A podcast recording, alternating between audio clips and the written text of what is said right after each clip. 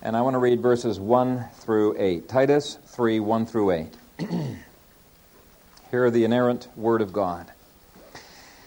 Remind them to be subject to rulers and authorities, to obey, to be ready for every good work, to speak evil of no one, to be peaceable, gentle, showing all humility to all men.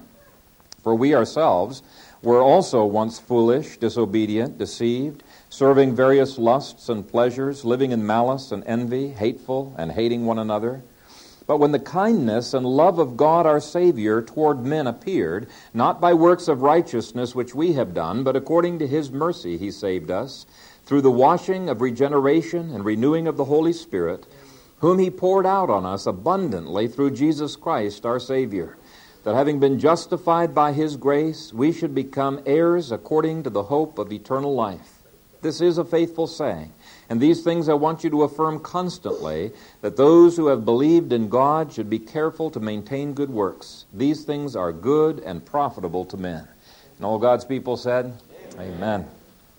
Father, we look to you as we study your word. It is our desire to be sanctified by your truth, and I pray that uh, you would help me to faithfully preach it and each one of us to be hearers and doers of it. We pray in Christ's name. Amen. You may be seated. well, it's one thing to be able to live a godly life in the church, that's chapter 1, and in the home, chapter uh, 2, but it's quite another thing to be able to do so in the world. This is the area that Christians tend to fall flat on their face. Uh, there may be uh, trying to live out God's word in the church and in the home, but when they get out there on the golf course or in the workplace or uh, wherever it may be, maybe working in politics, it is so easy to compromise God's Word. And so last week we started to look at the subject of what it means to be godly citizens, and we spent all of our time on just the call uh, to uh, in verses 1 through 2. And today we're going to be looking at the motives. Uh, even though you know it'd be really nice to have the two parts together, the motivation to work in government needs to be like the motivation for everything else we do. It's the grace of the Lord Jesus Christ that we're going to be looking at. Now, I find it uh, very interesting to see some of the different contexts that Paul puts God's grace. Um, he does it to motivate us in our holiness. He does it to uh, inspire awe and to inspire love within us. But there are other contexts where Paul puts grace in a context that many evangelicals think, huh, what's he talking about grace all of a sudden? He's changing the subject. And that's the case here. Uh, he is saying that when we go out and we be godly citizens, which is verses 1 and 2, we need to make sure that we do it by the grace of the Lord Jesus Christ. um, let me just go ahead and start where we picked up last week, verses 1 and 2. Remind them to be subject to rulers and authorities, to obey, to be ready for every good work, to speak evil of no one, to be peaceable, gentle, showing all humility to all men.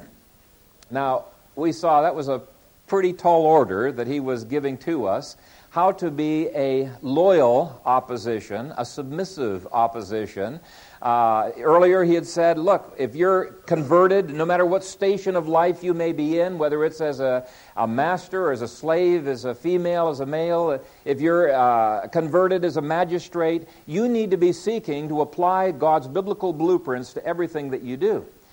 But then he said, if you're going to be effective, you've got to do it using the kind of characteristics that verses 1 and 2 have, not the characteristics that verse 3 has he's got a, a distinction here because there are seven uh, virtues in verses 1 and 2 in contrast to the seven, what's the opposite of virtue, evil, I guess you'd call it, uh, verse 3. Uh, Christian citizens versus, versus non Christian citizens. So he says, For we ourselves were also once foolish, disobedient, deceived, serving various lusts and pleasure, living in malice and envy, hateful, and hating one another. Now, there actually have been people who think that Paul misrepresents unbelievers here, and uh, we'll get to that in a little bit, but I want you to notice the word once. Once we were like that. Paul puts himself exactly into the same category that he's describing the non Christian citizens. And what this means to me is that when you become a Christian, there should be some kind of a change that happens in your life. Uh, he says, once these things characterized your life. Now, certainly you may fall into those once in a while, but there has been a radical change that has come into your life, and no longer can we say that as Christians you are characterized by that lifestyle. Falling into sin, getting up and leaving it again, and falling back into it, that's one thing. But if it characterizes your life, if you're comfortable with it, he's, he's going to indicate there's some question as to whether you've actually experienced and tasted of the grace of the Lord Jesus Christ. You've all read the statistics that indicate that the evangelical church has come to the place, actually, last year, where we have slightly more divorces than unbelievers do. To me, that's just astonishing and that the statistics have shown that there's not much difference between the evangelical church and the world out there. Well, Paul is going to say that if that's the case, there's something disastrously wrong with the evangelical church. There are people out there who are professors of grace, but they are not possessors of grace. Because if God's grace has come into your life, this word once is going to be true of you. Once you were characterized by that kind of a lifestyle. And so, if these things characterize your life, you need to heed the words of Paul in 1 Corinthians, where he says, Examine yourself to see if you are in the faith. Uh, once you are a believer, you're justified by faith alone, grace alone, but you're immediately being sanctified. Sanctification and justification are knit together, and if there is no sanctification, it means there never was any true justification. That's what he's getting at. And so, what I want to do is I want to quickly go through this description of the non Christian citizen and, um, and just apply this to ourselves. First of all, they're called foolish. We need to ask why would Paul be saying a denigrating thing like that about unbelievers, that they're foolish, does that mean they can't do geometry and statistical analysis as well as Christians do? And the answer is obviously no. I mean, I know a lot of unbelievers that are a lot brighter than I am when it comes to that. What he is saying is that unbelievers and believers are looking at the geometry and the statistical analysis, and they're looking at everything else in an entirely different light. We have an eternal perspective. We relate it to the Lord Jesus Christ and uh, there's a, a, totally different perspective in which they view life. And God says their view is foolish because the things that they consider to be the most important are actually things they're going to lose. They're negative, never going to be able to take past them, uh, past the grave. And yet, I found it interesting that in 1 Corinthians it says, yes, he calls them foolish, but it says they think we're stupid too, that we're foolish. Let me read that. The natural man does not receive the things of the Spirit of God for they are foolishness to him. Nor can he know them, because they are spiritually discerned. They think we're foolish, uh, and it could be on many different lines. Um, you know, maybe it's because we're devoting so many years to ministry, and they're thinking, what are you wasting your time doing that for? You know, you only got so many years to live it up. Eat, drink, and be merry, for tomorrow we die, right? And that's the end of it. And we're thinking, no, there is a whole eternity that is before us. And it's foolish to just be living this life in terms of the things that last for, for the right now. So they think we're foolish. We think they're foolish.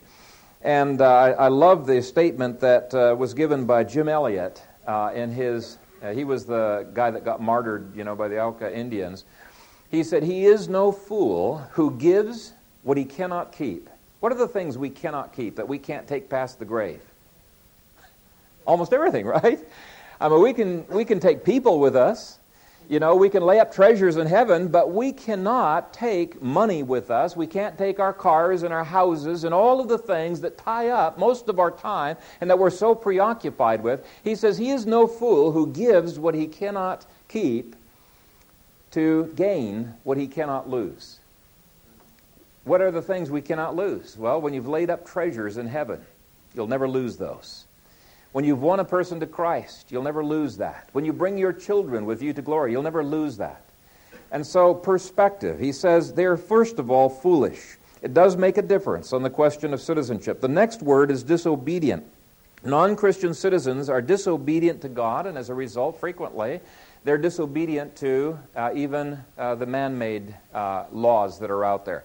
Uh, I, I, a couple years ago, read a, an analysis that was done of uh, the congressmen and the senators on how many crimes that they had committed. I was just blown away. I was astonished. How many times they not only broke, you know, common laws, but some of these people had spent time in uh, had spent time in jail. Um, but you know, you can have a perfectly upright person who has never broken any man-made law, and God says you're still disobedient, because God measures it in terms of His laws, doesn't He? Disobedience to Him. And so this is a contrast to verse one, um, where He talked about us being in submission and obeying uh, the laws that God has uh, given, and those laws that are are legitimate within government. Uh, and so he says, Don't be surprised when pagans persecute you. He says, They're disobedient to me. And if they hated me, they're going to hate you as well. Next word is deceived. Now, this too, I think, should help us to have godly attitudes. You know, if we were living in Crete and we're being persecuted by these people out there, instead of getting bitter and angry, feeling sorry for them, these, these are the ones really who are deceived. They're the ones who are going to be suffering uh, for all of eternity. We've got to remember that verse 3 begins with a for or a because. It's explaining why we should have the kind of characteristics of verses 1 through 2. He says, Well, one of the reasons is they're deceived. Why can you be patient with them? Why can you be loving to them? Because they're deceived. And uh, we should uh, have hearts of compassion that go out to them. The next phrase indicates they are also enslaved. Now, they may not be enslaved uh, in the sense that some of the Cretans were, you know, where they were put into prison and put into chains. But they were enslaved, he says, to something else, serving various lusts and pleasures, and literally it's slaves to various lusts and pleasures, enslaved to them.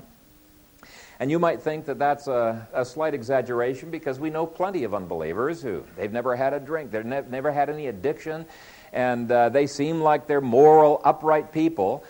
But William Hendriksen says some serve one master, some another, but by nature all are slaves to those terrible drives which they have never learned to control.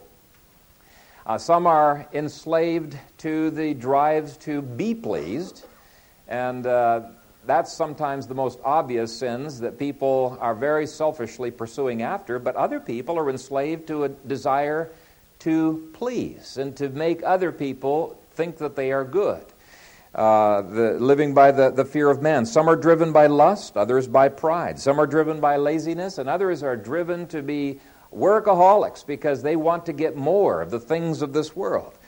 But the point is, they are all driven by the desires of their flesh until God comes by His grace, breaks them out of that, and gives them the freeing slavery to God, uh, the liberty that comes through uh, His grace. And so, slaves of, uh, of pleasure. Uh, and then it goes on to say, living in malice and envy. I think envy is uh, one of those uh, very misunderstood terms. I hear uh, teenagers sometimes using envy and jealousy as if they were synonyms. They are not, they are quite different.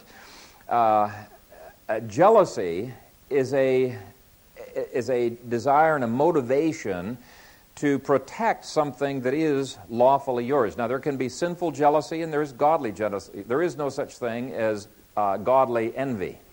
Uh, envy is always desiring something that you don't have and is not lawfully yours, but you want it anyway. And so he is saying here that this is something that characterizes uh, unbelievers. Um,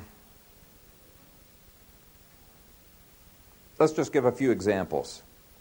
Scripture says it's good to want to keep your honor, to keep your reputation, to keep your wife. And if those things are being robbed, jealousy will motivate you to guard those things. If you did not have jealousy concerning your wife or your husband, if that person was uh, involved in adultery or something like that, Scripture would indicate you don't even have love for that person if there's no jealousy there, because in Song of Solomon it says that jealousy is motivated by a strong love. God is jealous of his church. Uh, he desires the best for his church. On the other hand, envy hates to see another person have something that, uh, that they want to have. Now, here's where I would like you to read a book and have it in your library, your lending library for others. It's called Idols for Destruction by Herbert Schlossberg. It's probably one of the best critiques of um, uh, the social areas out there here in America that I've ever read. Idols for Destruction by Herbert Schlossberg. Now, there's a lot of different idols that he mentions, but one of them is envy, what he calls ressentiment, where people go to the extent of saying that if I can't get what I see that other person have that I want, I'm willing to destroy that and destroy the person who has it. Some years ago, I read um, uh, in the newspaper about this lady that had uh, disfigured and scarred another woman's face. And the reason she did that is because she was envious of that woman's beauty. If she can't, you know, if I can't be beautiful like that woman, then I'm going to make sure she can't be beautiful. Okay, that's uh, kind of a ressentiment uh, uh, uh, idea that Herbert Schlossberg talks about. And this is rife in our society. Usually it's not expressed like that. Usually it's expressed in ways of socialism, where if somebody else has more than I have, then I'm envious of that, and I want laws to be passed that will completely obliterate all social distinctions, right? And even if taking away all of the wealth of the, the wealthy people doesn't make any of the poor people any more rich, if they're all still poor, they're willing to do it because envy drives them to destroy the riches that are out there. And he's, he's saying this is something that is everywhere. If you envy the wealth, the beauty, the brains, the power, whatever of other people, Scripture says you got a problem because Scripture says God came to save you from that.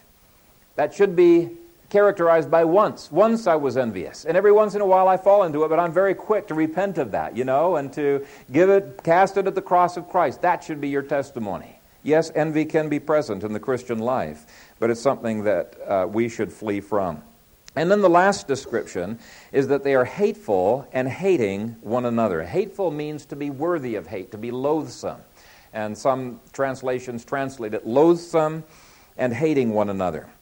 Now, again, some people would question, you know, whether others really are, are uh, uh, hateful in that way. Are they really worthy of hate? And do they hate other people? Well, Scripture indicates, yes, they are worthy of hate. Even the most lovable of people out there, if they are not believers, God says, because they are sinners separated from Jesus Christ, they are loathsome. Let me read you some examples. Psalm 11, verse 5. The Lord tests the righteous, but the wicked and the one who loves violence his soul hates. Psalm 5, verse 5 says to God, You hate all workers of iniquity. And so the real miracle is not that God, uh, you know, the amazing thing is not that God hates uh, anybody. The miracle is that God could love any person in this earth. Now, what about the next part? Haters of one another. Some people say, I know Miss Jones. She doesn't have a mean bone in her body, you know. I know she doesn't hate anybody. But you've got to define love and hate according to the scriptural definitions. And Scripture says if you are disobeying the laws of God, then there's either lack of love to God or lack of love to, to men.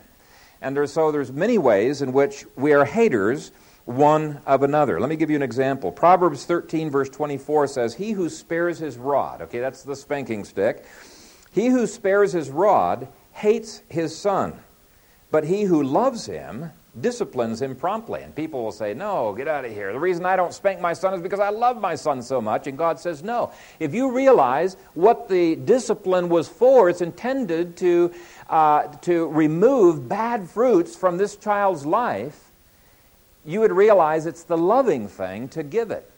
And one of the things that it spares the child from is hell. It says, You shall beat him with a rod and deliver his soul from hell. And so you see this child who's heading toward hell, and you see a parent who's utterly unwilling ever to discipline that child. God says he hates that child.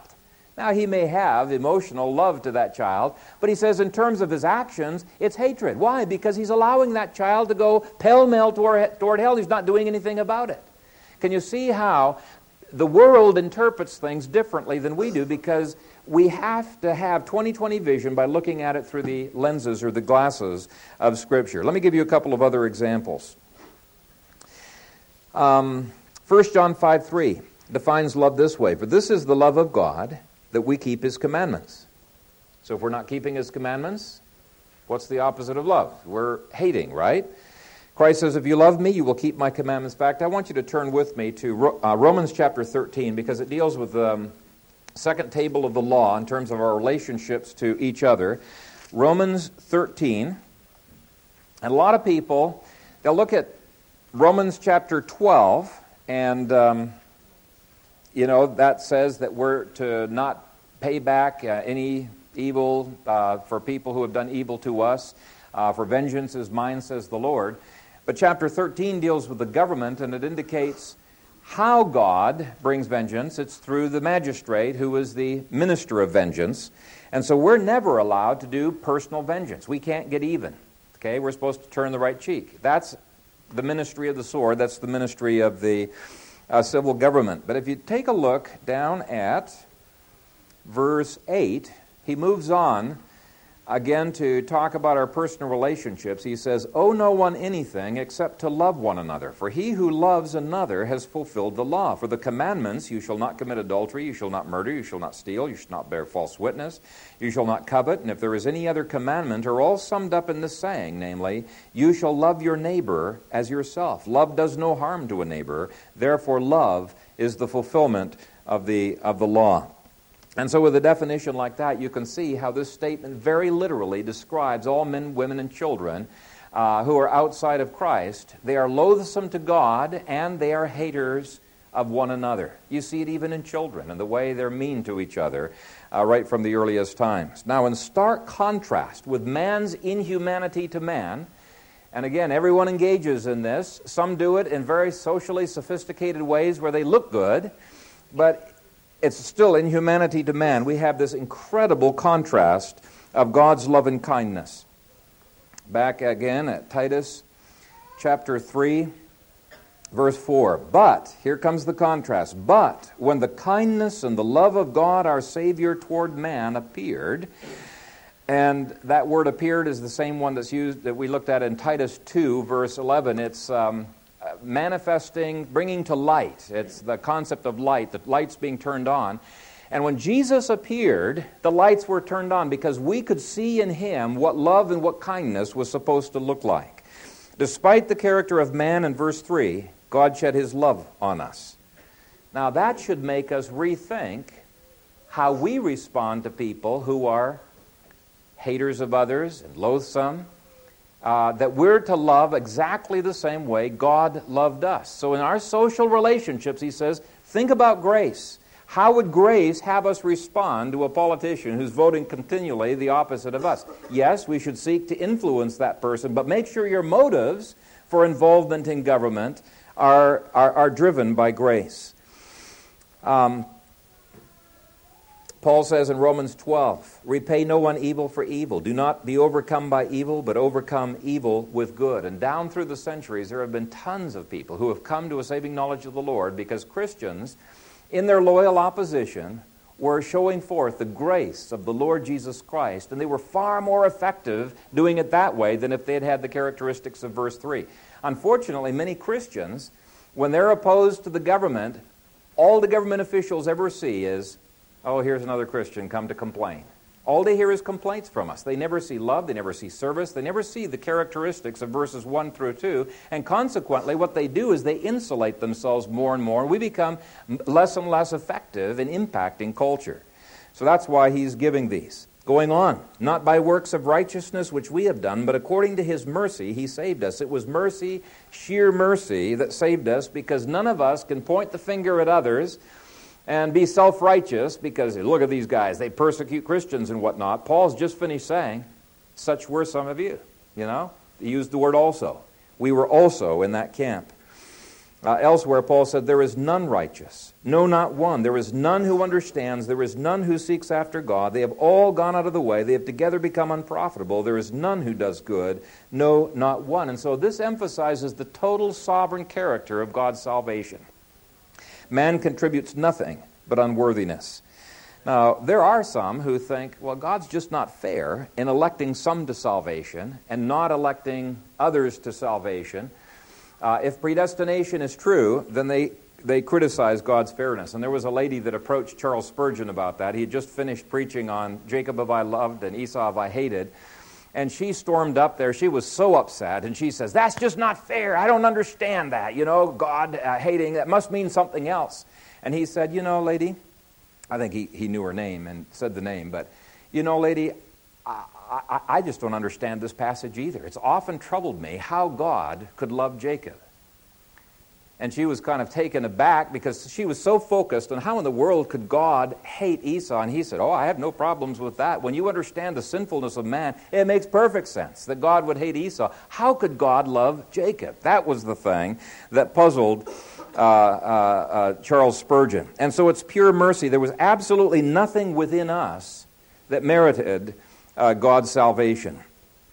Now, that gives us hope when we're dealing with our persecutors and we're praying that they will be saved, is because there was nothing in us that contributed to salvation. There's nothing in them. God's grace is powerful enough to turn them around, but it's also a motive that helps us to love the unlovable. I heard a, uh, about a lady that approached Jay Adams one time and was hoping that he would excuse her for wanting to get a divorce because she described how terrible her husband was and just went on and on and on. And, and he says, Yeah, that just sounds very, very awful. But uh, he, he told her, You know, what you ought to try to do is try to conquer your husband with love.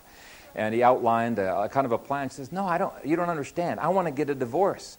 And uh, I don't have any feelings for him. I've lost all feelings. And he says, Well, love is more than just feelings, love is an action.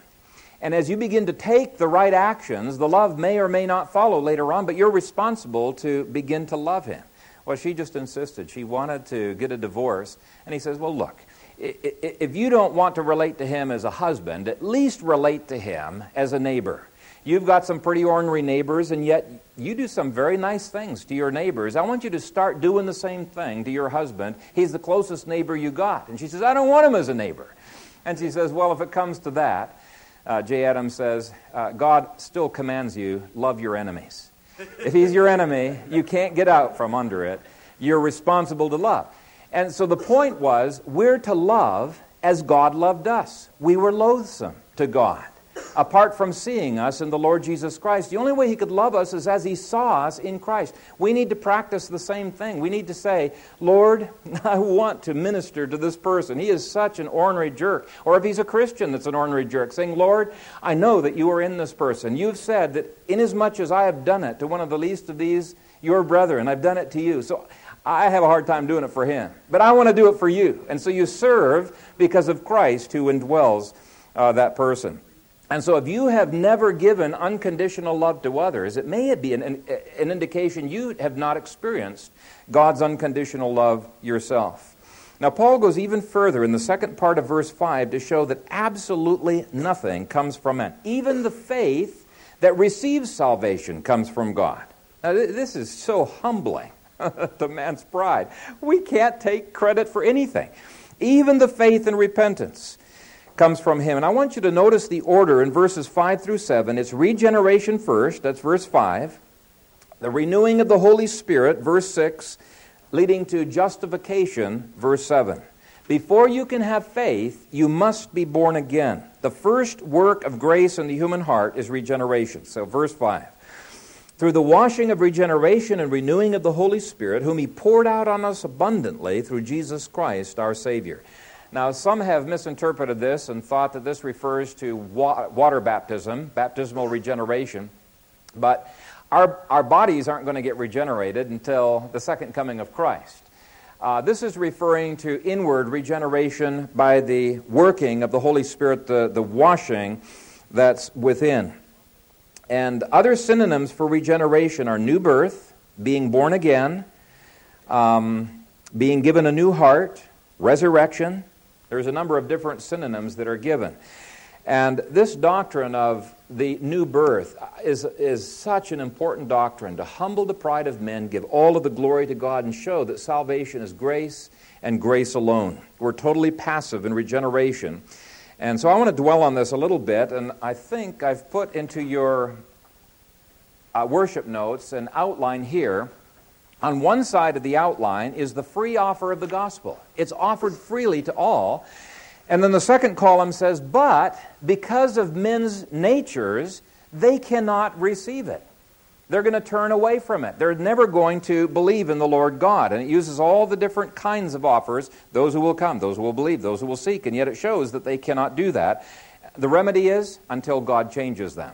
On the flip side of that paper, there is a, a chart that shows a number of scriptures, and many more could be given, that regeneration precedes faith. There are so many evangelicals who are confused on this. The only way we could believe, the only way we could repent is if God opened our heart. And so it talks about Lydia here, whose heart the Lord opened so that she heeded the things which were spoken by Paul. And you can go on down through that chart. I thought it would be helpful if you, if you had that. The heart is the central core of man. It's the thing that issues into our, our conscience, our mind, our will, our emotions, and all of those have been so affected by sin that until they are changed, they're going to be averse to God. They're not going to want to follow after God. And so let's go through each, each of those. The mind is affected because Romans 3:11 says there is none who understands. Doesn't say there's just very few, none who understands. The will is affected and bound by sin because God says no man can come to me except the Father who has sent me draws him. John 6 44. Ye will not come to me, that you might have life. John 5, verse 40. Our emotions are affected. The Bible says men love darkness rather than light because their deeds were evil. For everyone who does evil hates the life.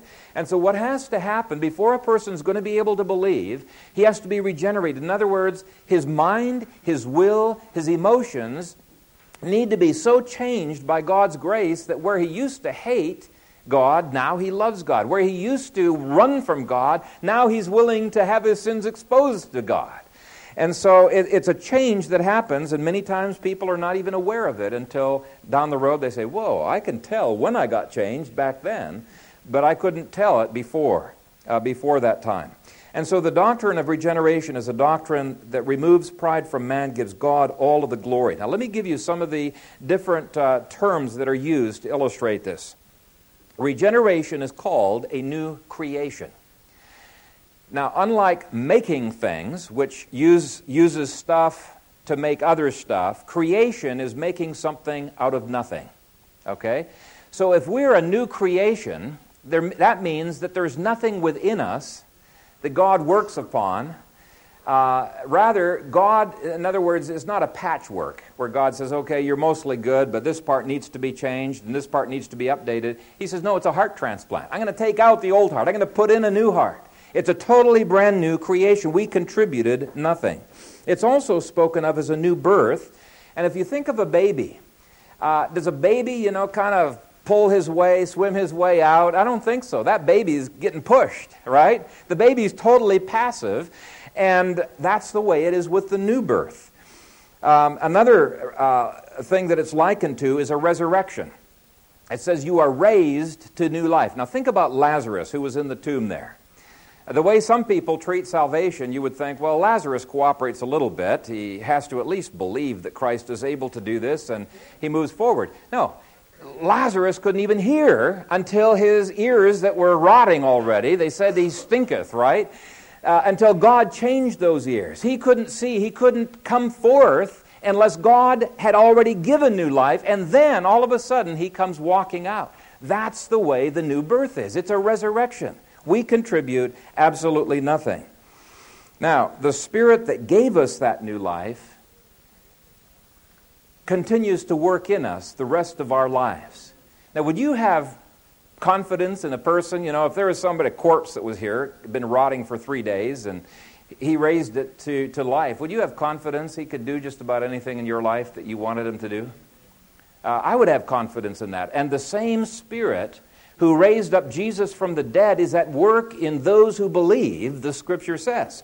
And so we can have confidence, and it says here in verse 6 about that Spirit, whom He poured out on us abundantly through Jesus Christ our Savior. You might say, but I've got so many sins. I've got an abundance of sin. I've got so many problems, addictions, whatever it may be. Well, you've got an abundance of the Holy Spirit that's been poured out in your life as well. He's given to you everything that pertains to life and godliness.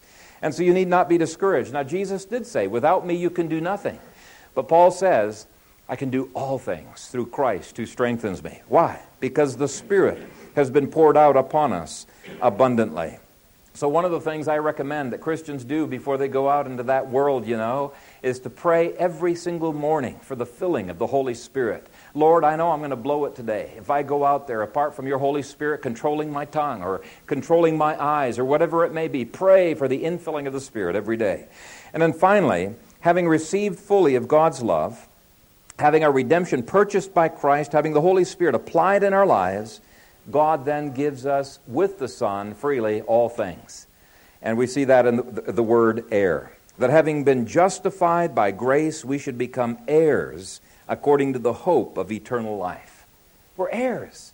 We have an inheritance in Christ. Ephesians 1 3 says, Blessed be the God and Father of our Lord Jesus Christ who has blessed us with every spiritual blessing in the heavenly places in Christ Jesus. Now, having given all of that, can you see why this would have been a great motivation, not only in terms of their own personal growth, but how they related to other citizens who were around them? When they were being persecuted, they could remind themselves, you know, God loved me even when I was persecuting his people uh, they could realize that I was a tough nut to crack, and if I'm a tough nut to crack, I shouldn't give up on these people. I'm going to keep praying that God will break through into their lives. God can change anyone who is out there. The rest of the chapter deals with some of the implications of reaching the community, uh, defending the church against attack, loving as Christ uh, loved us. But social action must be based upon the grace of the Lord Jesus Christ. Otherwise, all we have is a liberal, you know, a liberal social action. The two need to be wedded together. We can't bail out from the world. God's called us to transform the world by His grace. But if we have this motive, we've already looked at the call. If we have this motive, God says we're going to be that much more effective. May it be so.